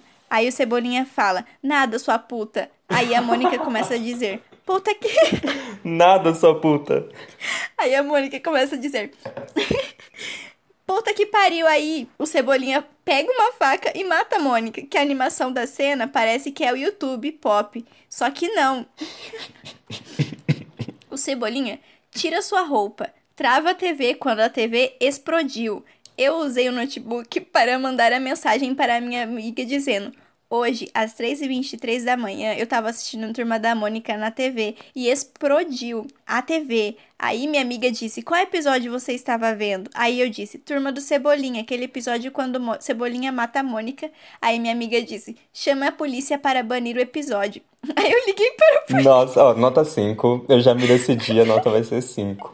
Aí eu liguei para a polícia para prender o Maurício de Souza. eu não consigo, não, para. e é só isso. A polícia queimou o VHS e quebrou tudo. Eu postei a imagem no 4chan, só que os americanos disse: "Que desenho é esse?" com o menino com a faca. E aí acabou. É isso? é isso. Meu Deus do céu, gente. Eu Que dou criança nota perturbada. Nota 5, nota 10. Horrível, Eu- nota 10. Nota 5. Horrível, nota 10. A minha parte favorita, eu não sei nem o que que é a minha parte favorita. Se é A minha parte favorita é o Cala a Boca Sua Puta. Cala a boca. Não é o cala a boca, só posso É nada, sua puta. E a Mônica dizendo. Melhor ainda, nada sua puta. E aí a Mônica pega e fala, puta que pariu. Aí o Cebolinha pega uma faca, faca e mata ela. E, e o melhor também é que ele ligou pra polícia pra prender o Maurício de Souza. Amiga, isso não é uma creepypasta, é uma obra de arte. Eu amei essa fanfic. Eu amei toda ela. Eu amei a- que eles colocaram uma imagem pra mostrar que era verdadeira, só que dá pra ver claramente que é, o des- é a Mônica normal de um episódio, um print, né? E daí dá pra ver que é um de- a pessoa desenhou a mão do Cebolinha segurando uma faca. tá muito mal feito, mas eu amei, tá perfeito. Pra mim essa é a melhor. Eu tô, tô- minha boca tá até doendo de tanto rir. Nossa, eu não quero nem ler a próxima, porque essa por mim já ganhou já. Não, agora é sua vez. Lê aí, depois eu finalizo com, com uma que eu acho que vai ser mais pesada. Tá, essa é de iCarly. Ai, meu Deus. iCarly é um programa semanal muito popular na TV e na internet. Eu gostava muito dele, assistia o toda semana. Isto é, até aquilo acontecer. Ai, meu Deus. Hum, mistério. Em um sábado à noite, decidi entrar na página da iCarly para assistir alguns episódios. Procurando no site, eu achei um episódio que parecia muito estranho. O episódio se chamava O Último Programa. Curioso para estilo, apertei play. O episódio começa normalmente, nada fora do normal. Então a cena vai para o estúdio de iCarly. Fred diz a frase de sempre em 5, 4, 3, 2. E de repente a cena muda para o teto do estúdio Vixe. Onde eu consigo ver um grande de buraco que se expande constantemente. Carly, Sam, Fred e Spencer tentam fechar o buraco, mas algo cai na cabeça de Carly muito rápido. Não pude ver o que era, já que não havia botão de pausa e o vídeo estava em tela cheia. A tela fica preta por mais ou menos um minuto, e então corta para uma cena mostrando Spencer chorando no sofá da sala. A câmera se foca na sala inteira, e em seguida Sam entra na cozinha. Sam conforta Spencer, dizendo-lhe que foi um acidente que ele não deveria pensar nisso. Ele continua chorando e Sam rindo. Como assim? Ela tava consolando o cara. Sam vai para o estúdio e Fred e ela checam os materiais para o próximo episódio. Esse episódio seguinte seria apresentado apenas por Sam, já que Carly não era encontrado em nenhum lugar. Fred começa sua frase novamente, porém antes dele dizer dois, a mesma coisa que aconteceu com Carly acontece com Sam. E mais uma vez acontece tudo muito rápido. Eu nem sequer entendi o que realmente aconteceu, nem eu. A câmera corta de volta para Spencer, agora chorando mais ainda. Em uma cena muito curta, apenas 3 segundos, Fred aparece gritando, coloca uma arma em sua boca e puxa o Meu gatilho. Deus! Uma mancha vermelha com pequenos pedaços de carne se espalham na tela muito rápido. Pedaços de carne. Spencer corre para a porta da cozinha. A câmera mantém um foco na porta da cozinha por aproximadamente 4 minutos. Então a tela corta para preto e o episódio termina. A próxima coisa que eu me lembro de ter visto realmente fez o meu coração doer e as lágrimas escorrerem pelos meus olhos. Ai, meu Deus. Depois que o episódio terminou, um texto apareceu na tela do meu computador dizendo: Em memória amorosa de Fredward Fred Anthony Benson. 1994 do- a 2011. Depois da ocorrida, eu nunca descobri o que realmente aconteceu, ou qual era o motivo daquele episódio. Quando tentei ver o vídeo novamente, a página dizia que o site não existia, e quando voltei no site oficial para procurá-lo, ele tinha sumido. e é Nossa. isso. Eu vou dar nota 1. Desculpa, eu não entendi nada. Ah, eu também não gostei eu não não. entendi nada do que tava acontecendo. O Spencer tava depressivo, a Sam tava rindo. De repente, o Fred entra com uma arma e se mata. Então, pelo que eu entendi, começou um programa que caiu alguma coisa na cabeça da Carly, ela morre. Daí o Spencer chora e a Sam debocha dele chorando. Aí ela morre que caiu alguma coisa na cabeça dela também. Daí o Fred se mata e é isso. Meu Deus! Meu Deus, gente, quem que escreve essas Tá coisas? faltando, tá faltando bons escritores de creepypasta no Brasil. Não dá desse jeito. A gente Ou menos perturbados também, né? Misericórdia. não dá, assim, realmente não dá Tá faltando auxílio psicólogo nesse país. muito. Faltando terapia. Agora eu vou ler a última, que é da Turma da Mônica também. Ela é um pouquinho maior, mas eu vou ler. E aí é uma história verídica, hein, galera? Tá, vou ler. É um. Peraí que eu preciso entrar no personagem aqui. O nome da história é O Pesadelo. E aí tem uma fotinha da Mônica chorando. Vamos lá. Essa semana que passou foi muito estranha. Muita coisa aconteceu e é por isso que eu vou descrever com o maior número de detalhes que eu conseguir para vocês. Quero ver se vocês podem me ajudar, porque tenho certeza que todos vocês conhecem a Turma da Mônica. Sempre fui muito fã da Turma da Mônica, desde pequeno. Ah, o que todo, o que todo fã de Turma da Mônica fala. Desde pequeno, eu costumava ler todos os gibis que eu ganhava da minha família. Eu aprendi a ler com Turma da Mônica. Nossa, você é tão diferente, tão original. Sim. Olha só, olha isso. Quando comecei a estudar design gráfico, conheci. A creepypasta começa aí, fez design gráfico. Conheci um colega que, dentro de uma conversa, me contou que era primo de um dos desenhistas de animação do Maurício de Souza Studios. E por eu ter contado da minha fissura quando criança, ele me convidou a ir para a festa de aniversário do desenhista. Em muito tempo, aquilo era uma das coisas mais excitantes que eu iria fazer na minha vida. Que vida triste! Amiga, ele é designer. Se fosse o Maurício de Souza. Mas ah, se fosse o Maurício de Souza, mas é, não é nem uma festa da empresa, é a festa de aniversário de um dos desenhistas. Vida parada. A festa foi animada. Consegui conversar com vários desenhistas envolvidos e ouvi dizer que novas animações da turma estavam sendo planejadas e feitas. Ouvi também algo sobre esboços serem, talvez, passados durante a festa. Mas, pelo meu conhecimento, nada foi exibido aos convidados.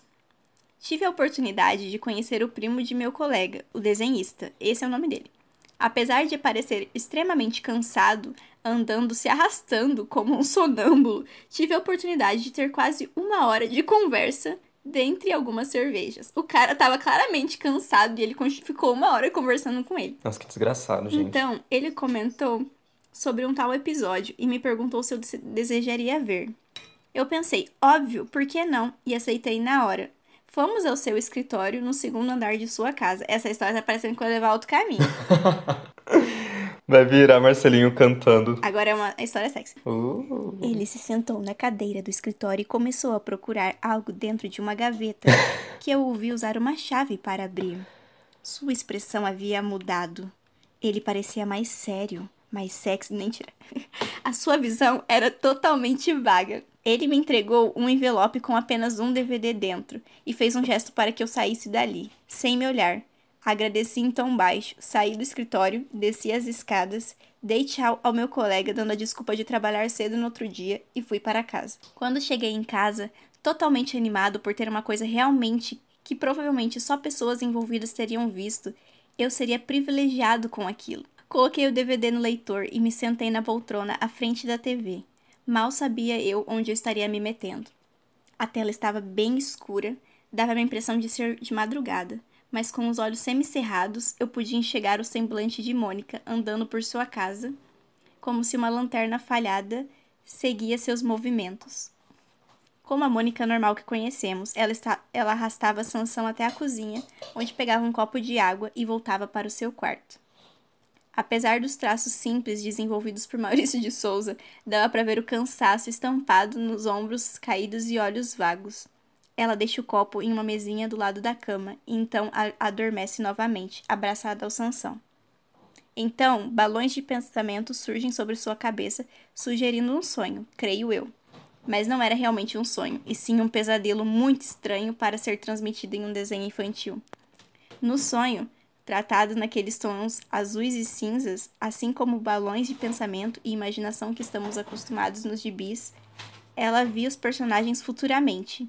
Havia Cascão e Magali de costas, e na mesma hora fiquei incomodado por não ver Cebolinha de imediato. Ui, fanboy! Então, a imagem borrava um pouco e focava em círculos de pessoas trajadas de preto, e só agora o DVD começava a fazer som. Um som de lamúria total, tristeza, choros vagos, suspiros e fungadas. Conforme a imagem chegava mais perto, dava para se ver um túmulo, assim como aqueles que apareciam nos gibis do Penadinho, com a inscrição Cebola Júnior. Era ele, Cebolinha, e ele estava morto. Nossa, a cena congelava no túmulo por quase cinco minutos. Achei que havia travado, mas conferindo o DVD ainda rodava. E ele continuou assistindo. No momento, eu me senti anojado Dentre meus 23 anos de idade, minha infância havia sido estragada com menos de 5 minutos de vídeo. Eu não estava com medo, até o momento. Só estava realmente puto com aquela brincadeira de mau gosto. provavelmente feita como tramóia de meu colega com seu primo. Mas não havia acabado. Devagar, o túmulo foi se afastando da tela, mostrando o balão de sonho explodindo. Mônica acordava em um grito. Então, ela encarava a tela com uma expressão de desespero evidente, com os lábios tremendo, com a boca entreaberta, com o preto do olho bem maior que o de costume no desenho. A câmera dava zoom em seu rosto. Quando voltava lentamente, ela não estava mais deitada na cama, nem trajando pijamas, nem com Sansão. Apenas com a mesma expressão, vestido vermelhinho e pés descalços como de costume. Atrás de Mônica, então, dentro dessa sala escura, aparecia Cascão. Reconheci-o pelas roupas, pois seu rosto não era evidente, carregando Magali nos braços. Algo idiota de se pensar, porque no desenho eles não passam de sete anos mas nesse caso eles pareciam ter mudado, crescido um pouco mais. Não como no mangá da Turma da Mônica que circula atualmente, e sim quase como eles eram tratados futuramente quando retratados nos gibis antigos. Magali estava banhada de algo vermelho, que obviamente assumi como sangue. O pescoço, olhos e barriga eram onde eram mais concentradas as manchas. Mônica dá alguns passos para trás gritando visualmente, pois o som havia sido cortado novamente. Mas não havia onde correr, pois ali era apenas um quarto fechado. Cascão, que ainda sem seu rosto estar à mostra, a luz só mostrava do pescoço para baixo, joga o corpo de Magali no chão, que cai com a boca aberta e com o corpo torto totalmente. Aquilo era demais para mim, mas a curiosidade era maior. Oi, gente, aqui é a Natália do futuro interrompendo essa parte da fanfic porque acabou que a fanfic ficou um pouco mais pesada do que eu e o Zé esperávamos. Então a gente resolveu que era melhor cortar algumas partes porque eu acho que ficaria muito pesado falar disso aqui. Mas vocês vão ver as nossas reações ao ler isso. E saibam que eu não tinha lido a fanfic, as creepypastas, né, no caso, antes de de gravar o episódio. Eu só selecionei por causa dos temas, por causa que era da Turma da Mônica e tudo mais. Então, eu não sabia que aquilo acontecia na fanfic, senão eu não teria escolhido. Mas acabei, acabou acontecendo, eu não sabia. Então eu tive que cortar a, algumas partes mais fortes da fanfic para que não fique muito pesado o que tá rolando. É isso. Eu, eu realmente não esperava ter que cortar alguma coisa ou dar um, algum aviso no meio, porque eu achei que ia ser muito de boa. Mas é isso, vamos voltar então pra fanfic. Fanfic creepypasta, eu falo fanfic, mas é creepypasta, então é isso. Meu Deus. Meu Deus, que horror, o que que tá se tornando? eu, eu tô com medo do que isso vai se transformar. Amiga do céu. Se ouvir em alto e bom som uma criança chorando implorando para que algo não fosse feito. Algo como, não, por favor, não. E um choro de menina pequena. Ai, meu Deus! Eu não... O que que tá acontecendo? O choro aumentava de volume mesmo que eu baixasse no controle, ele aumentava gradativamente. Depois de um tempo, Mônica se debatia e contorcia por mais dois minutos, e então ela parava de se mexer. Ao mesmo tempo, o choro da criança era calado. Cascão se afastava do corpo e ia ao fundo da sala. O DVD ficava na imagem de Cascão por muito tempo, então suspeitei que havia acabado. Então, tentei tirar o DVD de dentro do player, mas estava tão quente que a ponta dos meus dedos queimou. Tirei-o da tomada junto com a TV. Depois de esfriar o suficiente para eu pôr minhas mãos nele, abri o compartimento. Meu player é aquele estilo de tampa que abre em cima, e boa parte interna do player estava derretida, assim como o DVD. Eu realmente não sei o que acabei de ver, galera. Na verdade, vocês podem me dar uma ajuda? Não consigo contatar meu amigo, muito menos seu primo. Seria isso algum tipo de piada ou algo do tipo? Se vocês souberem de algo, por favor, me mandem um e-mail. E aí tem esse adendo aqui, ó. Isso foi encontrado há mais de um mês em um blog de um rapaz paulistano, que o link nem o nome foram divulgados por privacidade familiar. O mesmo rapaz foi encontrado morto quatro dias depois da postagem do blog. Ai, que susto! Amiga, olha que você riu, meu susto. tá, calma. Quatro dias depois da postagem do blog, perto da escola que cursava quando criança, morto. A autópsia revelou que ele foi sufocado até a morte. Nenhuma evidência do caso veio a ser divulgado na mídia. A única coisa que encontraram junto com o corpo era que dentro da sua mochila estavam mais de 35 gibis antigos da Turma da Mônica. Acabou. Amigo, o que me assusta nessa história é que quem escreveu ela não deve estar preso. É isso que me assusta. Gente! Amiga, imagina quão desgraçado você tem que estar na cabeça de fazer uma história de Turno da Mônica em que o Cascão mata as pessoas. Cara, e o pior é que eu, eu quero deixar bem claro que quando eu fico nervosa, eu rio.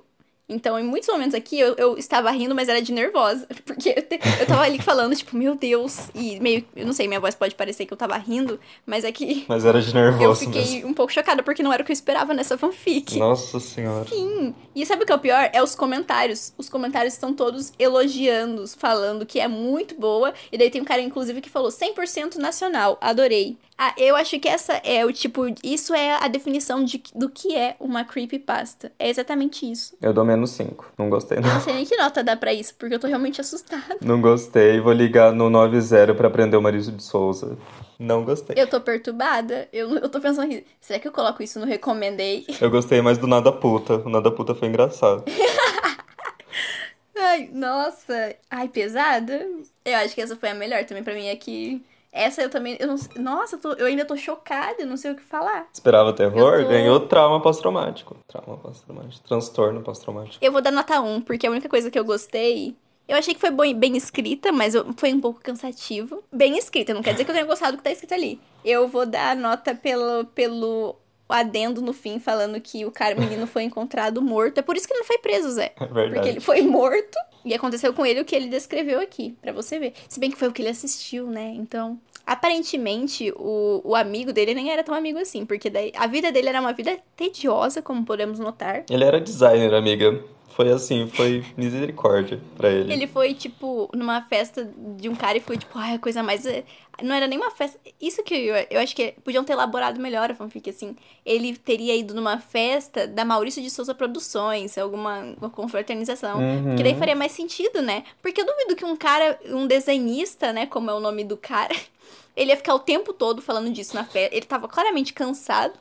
E ele ainda vai lá, é tipo um chamado, né? Olha só, essa fita aqui é uma fita maldita. Toma aqui e leva embora. Pode levar. Eu acho que ele ficou tão puto de estar cansado, teve que ficar conversando por uma hora, que ele resolveu amaldiçoar Você, o cara, então vê sabe? esse aqui. Ele sim devia ser louco, daí ele devia dar pra ele. Falou assim, vai, leva, leva, pode levar. Assiste. Você nunca mais vai encher meu saco, garoto. vai, assiste, trouxa, designer desgraçado, devia nem existir. Antes que me cancelem, tá? Todo mundo ai, aqui é designer, todo ai. mundo tem local de fala, então tudo certo. Sim, eu tenho local de fala. Somos designer. Mas, ai, essa daqui acabou com um clima muito pesado. Eu não esperava isso, eu não achava que seria realmente pesado. eu tô muito chocada. Eu acho que a nada puta devia ser finalização. Eu, eu, eu também acho, mas. Vamos fingir que essa não aconteceu, amiga. Vamos focar no nada puta e no puta que pariu da mãe. Eu vou focar e eu acho que eu vou finalizar com alguns comentários do episódio banido da Turma da Mônica, que é o dela Nada Sua. Os comentários são muito bons. O menino falou assim que, que é, tá muito mal escrita, mal contada e que e falou assim: você tem que melhorar mais bastante, 0 barra 10. Discordo, discordo. Aí o, o, o, criador da fanfic respondeu assim: Eu não sei fazer creepypasta. E daí outra pessoa respondeu: Percebe-se. Meu Deus, a guerra no fandom de creepypasta. Porra é um menino comentou: Mônica, sua pilanha. Ai, ai, esse início foi muito bom, mas puta que pariu. Quanto mais tu desce a página, mais ela piora. Ele largou um xingamento sem motivo e largou uma cena de premuni do premonição. Só que ninguém morre. Vai se fuder. Não entendeu o conceito esse. Não entenderam o conceito. Esses que são os comentários. Tem que entender o conceito. É, para mim, é a melhor de todas. Lógico, se você não tem bagagem é cultural para entender a força desse nada puta, você não vai gostar mesmo. Exatamente. Esse Nada Puta foi um marco, sabe? Resetou a cultura pop. Mano, ele ligou pra polícia prender o Maurício de Souza, entendeu? Né? E a Você acha a complexidade? O que a polícia fez? A polícia só queimou o VHS, ou seja, mostra aí o privilégio do homem branco, porque o Maurício de Souza, Uhum. a pessoa, o Maurício de Souza é um homem branco e rico, então ele não foi preso, só porque ele é, é Exatamente. idoso também, né? Mostra o descaso da polícia. Nossa, isso daí tem todo um rolê. Tem até o Black Lives Exatamente. Matter no fundo, se a gente prestar bem atenção. Claro, o Cebolinha, ele descende de, de pessoas negras. a gente tá indo um pouco longe agora. O Cebolinha fica na internet falando que a avó dele é negra e que ele pode usar dreads. Exatamente. Mas eu acho que é isso. um clima um pouco tenso, a gente tentou descontrair, mas eu ainda tô um pouco chocada. Rindo de nervosa. Tô aqui pensando, será que eu coloco isso? Porque ao mesmo tempo que ficou muito engraçado, ficou muito pesado. Então eu tô pensando, será que eu coloco isso? Que tá muito pesado. Ai, amiga, vai fazendo uns cortes aí pra tirar umas partes mais tensas, porque misericórdia. Porque fizeste isso, Cascão. É, eu vou cortar. Eu acho que é isso. Ficou engraçado, eu gostei bastante. Teve algumas fanfics que decepcionaram, teve outras que foram muito boas, mas a ganhadora de hoje é o do episódio Banido de Turma da Mônica, que foi escrito pelo Cebolinha. Sim, perfeita essa. Foi a melhor, parabéns. Nossa, sério, muito boa. E o interessante é que essa história foi escrita em 2015. Então é uma história recente, entendeu? À frente de seu tempo mesmo. À frente. Assim. Nossa, sim. E. Nem hoje a gente tá no tempo dela. Meu Deus, é perfeita demais. Rapidinhas da Nath com participação de Júnior. Vai, Júnior, fala aí uma série que você. É que eu terminei ontem a temporada 2 de. Ah, eu não sei nem se a temporada 2 ou se é tipo um negócio à parte, mas é a maldição da mansão Blee. Nossa, muito, muito, muito boa. Não é tão terror quanto a primeira temporada, a da, da Hill, mas ela é muito mais Tipo, ela é mais triste, mas ela é mais envolvente, uhum. sabe? Num parte, numa parte emocional, sentimental. E eu vi muita gente falando mal porque não era tanto terror assim, mas, gente, terror não é tudo nessa vida, sabe? Tem que ter complexidade em outras partes também. Pra mim, o melhor terror é o terror psicológico. E eu recomendei ficar pra ela. Sim, com certeza. Não sei, não é aquela coisa, sabe, que dá susto a cada 10 minutos. É uma coisa que você uhum. se envolve mais. Ah, eu quero, eu quero muito assistir, mas eu sou muito cagona. Então, eu tenho que assistir de dia daí. A amiga pode ver à vontade, porque não tem tanto problema. Ela é mais. Você vai ficar triste no final, Ai. provavelmente. Mas não é tanto terror assim. Ai, eu sou uma pessoa apaixonada por clichês e você me manda coisas que, que tem final triste. Já não basta Fleabag. E ela tem muito também de um negócio de tipo. Ah, é meio temporal, sabe? Uhum. Que você. Um episódio você tá no futuro, outro no passado. E daí tem episódio que você tá, tipo, em vários momentos do tempo diferente, revendo o que aconteceu no passado. Tipo e é... um Dark. É bem legal quando tudo fica. Quando tudo se explica, sabe? Uhum. Você fica tipo, nossa, então era Explode isso que tava acontecendo. Muito bom. Curiosa. Vou, vou, vai ser uma das minhas próximas séries que eu vou assistir na Netflix. Mas eu assisti a primeira temporada também. Com muito medo, com muito medo, mas irei assistir. Obrigada pela dica. Pode assistir, que eu vi as duas e as duas são muito boas. Eu assisti uma que eu, era que eu tava comentando lá no grupo, que é Love Victor. E é muito boa, muito boa mesmo. Eu gostei bastante. Eu fiquei surpresa porque eu não esperava que fosse tão boa. É muito melhor que o filme. Desculpa aí os fãs do Simon. Eu gosto do Simon. Eu gosto do Simon, mas a só que o que acontece é que o Love Victor é muito, muito, muito, muito boa. Eu me identifiquei muito com o Victor em relação a que a família, ele é visto como a rocha da família, e daí todo mundo vai sempre esbanjar os problemas nele, e aí ele já tem o problema dele, e daí ele não consegue resolver os problemas dele porque ele tem que ficar resolvendo dos outros. E eu acho que eu já tô fazendo o recomendei de terapia aqui nesse momento. Depois de tanta história perturbada, tem que ser o recomendei de terapia mesmo. É, a gente começa as terapias. É muito boa mesmo, eu gostei muito. Eu tenho certeza, eu acho que vai entrar na minha lista de melhores séries do ano, com certeza, porque eu, gostei bastante, me surpreendeu. É isso. Obrigada, Zé, pela diquinha. Imagina. Zé, deixa suas redes sociais para as pessoas te seguirem. É o meu Instagram, JRIGN. E o meu Twitter, não sei se vai ter o mesmo user quando forem procurar. Até parece que alguém vai procurar. Ui, vai mudar. Mas é Yuvenior. E eu já decorei. E eu tô de cabelo ruivo na foto, só pra vocês acharem, tá? Eu vou marcar ele lá pra vocês verem. E obrigada, Zé, por participar desse episódio. Desculpa por essa última história, eu sinto muito. Foi meu prazer durante todas as fanfics, tirando essa do Cascão.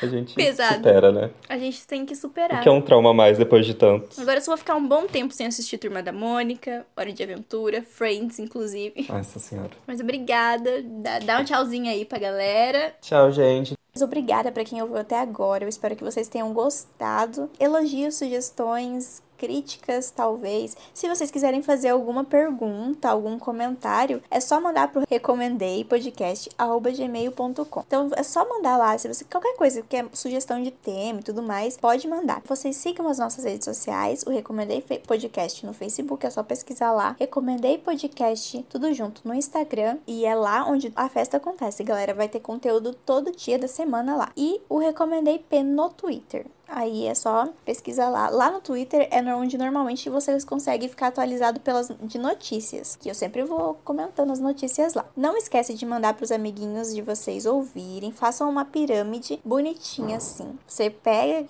escuta e você passa para os outros. E ainda vocês podem publicar no Insta que estão ouvindo, me marcar, ou publicar que estão assistindo a série porque eu indiquei, ou comentar sobre o que eu falei. Se quiserem falar sobre a série, pode vir falar também comigo, que eu amo comentar sobre séries e surtar junto com outras pessoas que também assistiram. E é isso aí, até semana que vem, galera. Fui!